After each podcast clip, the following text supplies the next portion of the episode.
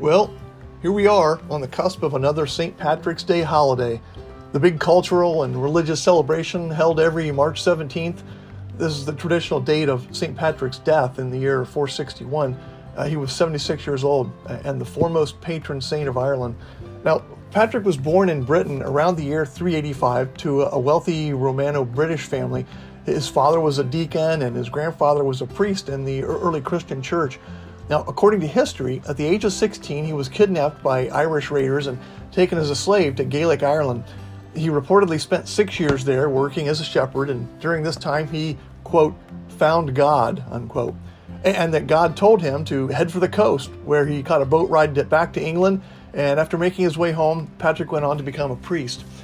You know, Patrick was actually born uh, uh, Maewyn Succat, uh, according to legend, uh, he changed his name to Patricius or Patrick when he became a priest. Uh, now, Patricius is, is, Latin for father figure. Now, of course, I only speak Pig Latin, so I had to look that one up. Uh, but I'm not surprised. You know, given the history of the Catholic Church, I don't think uh, Father Suckett would be very well received, right? Now, St. Patrick's Day is celebrated around the world, and it's an official holiday in Ireland, of course. And as, as widespread as the celebrations are, uh, it's really only an official public holiday in two other places in the world outside of Ireland um, Montserrat and the Canadian province of Newfoundland and Labrador. Um, it was a public holiday in New Zealand from 1878 to 1955. I'm not sure what happened in 55. Now, while some uh, St. Patrick's Day celebrations could be conducted openly in Britain before the 1960s, uh, this changed for sure after the IRA started setting off bombs in England and as a consequence, there was a great suspicion of all things Irish and those who supported them. So, people of Irish descent who wanted to wear a sprig of shamrock on St. Patrick's Day had to do this in private. Today, after more than 20 years uh, following the, the, Good Friday agreements of, of April in 1998, people of Irish descent can now openly wear a sprig of shamrock to celebrate their Irishness. And here's where I start to have some problems with this holiday. St. Patrick's Day celebrations have been criticized, particularly for their association with public drunkenness and general misbehaving. Some people argue, and I'm one of them for sure, that the festivities have become way too commercialized and clearly tacky.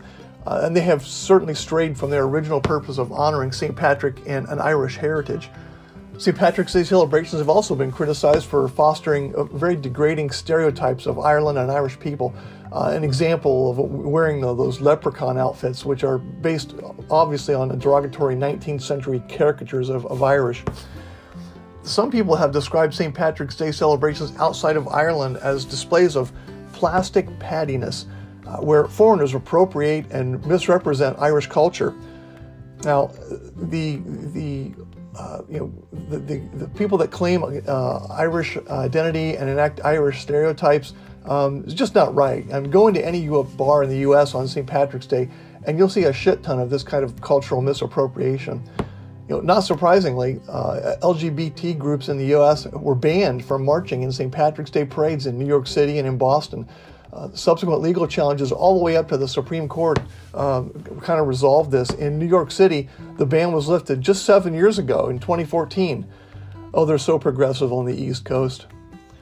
Well, enough about St. Patrick's Day. Here in the pub, no leprechauns, no shamrocks, no shillelaghs, just good Irish music, a rousing game of darts, and, of course, Irish whiskey. sit tight while I head up to the bar. Back in a moment.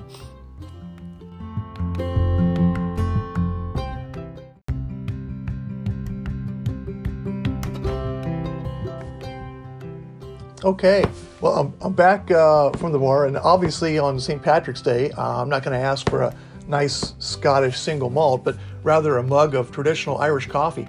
So here's the scoop on this awesome drink. Uh, first off, don't hesitate to drink this on the other 364 days of the year. Nothing magical about St. Patty's Day when it comes to a good Irish coffee. So l- let me tell you a little bit about Irish coffee. Um, you know, coffee uh, based cocktail drinks like this have been around since the mid 19th century, so this is no spring chicken. Uh, the presentation and the process of making and serving Irish coffee is just as important, in my humble Celtic opinion, as the ingredients. You start with some nice Irish music playing in the background. I would recommend uh, the Dubliners, the Chieftains, or Altan, uh, all easily streamed from the World Wide Web. Next, uh, set out a colorful bar towel to work on. Now, this doesn't affect the drink itself, it just looks better. Now, prep your coffee. You can use a light roast Colombian Java or a dark French roast. It's mostly a personal choice, uh, but if you choose to use a flavored coffee, beware, this will taint your overall taste.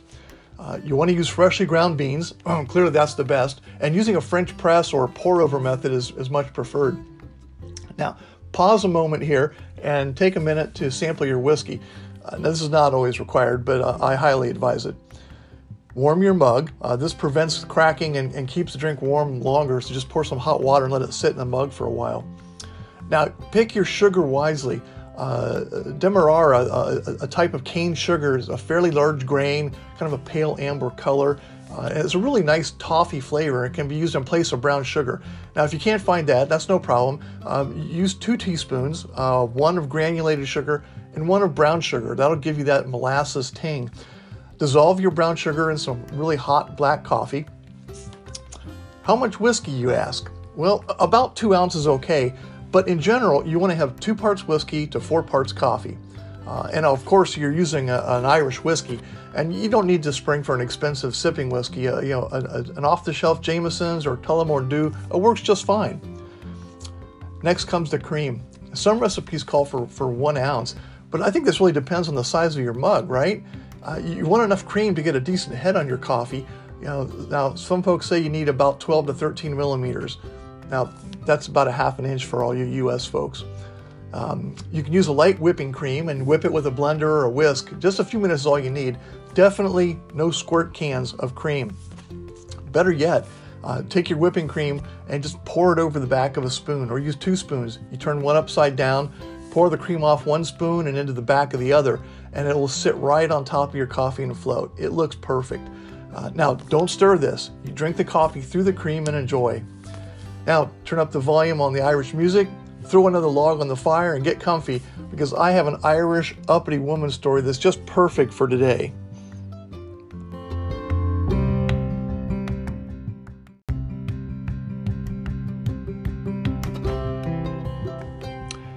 The odyssey of Christian Davies began one evening when her husband, Richard Welsh, failed to come home from a Dublin tavern. Twelve months later, Richard wrote to say that he got in trash that night had been shanghaied to France and forced to sign on with the army to earn money to get back. Uh-huh. Uh, his note failed to re- include a return address. A physically fit type who didn't fancy waiting for an errant husband to find his way home, Chris stashed her two kids with her mother and set off to join the service. After donning her husband's suit, she got herself a good wig, hat, sword, and was signed up as Christopher Welsh, no problem.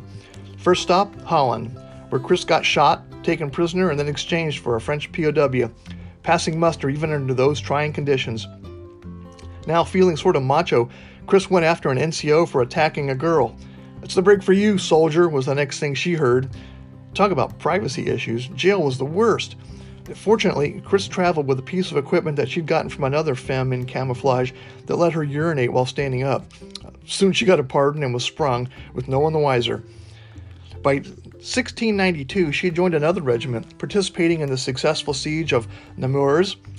Time for a bit of R&R, she thought, and tooled over to Ireland to check on her children. With all being quiet on the Western Front, she sailed back to Holland to reenlist. Uh, by now, a somewhat grimy vet, uh, Chris caught sight of her husband on the battlefield. Shock and joy. A rendezvous, um, marred a tad by a Dutch girl in high heel clogs who said, I'm his wife, uh, which Richard obviously disputed. Chris didn't care. By now, she had a thing for army life as a male. Uh, the Welshes became dog faced buddies, fighting side by side, until that fateful day when Chris got a skull fracture from an incoming round. Uh, this time, uh, less lackadaisical surgeons actually examined her body and discovered parts to Chris that made her a Christine. The commanding officer took it very well after Richard confessed. That was no brother, that was my wife, the commander ordered. You officers chip in and buy her some decent dresses. He started the ball rolling by giving her a new silk gown, silk gown himself, and then he added duty assignments as cook, courier, and nurse. Unthrilled to be out of the action, Chris nevertheless stuck with the army until Richard bought it in battle, then returned to the Emerald Isle. With her army pension, she opened a tavern and pie house in Dublin, which she ran for decades. Chris mellowed over the years. At times, she even got wild and crazy and threw on a dress, earning the nickname Mother Ross. The year she turned 108, she died at Chelsea Hospital and was buried with military honors, a soldier to the last. Well, St. Patrick sure would be proud, and, and we are too. Hey, thanks for stopping by the pub today. Have a great uh, uh, St. Patrick's Day and uh, stop back soon. Sláinte.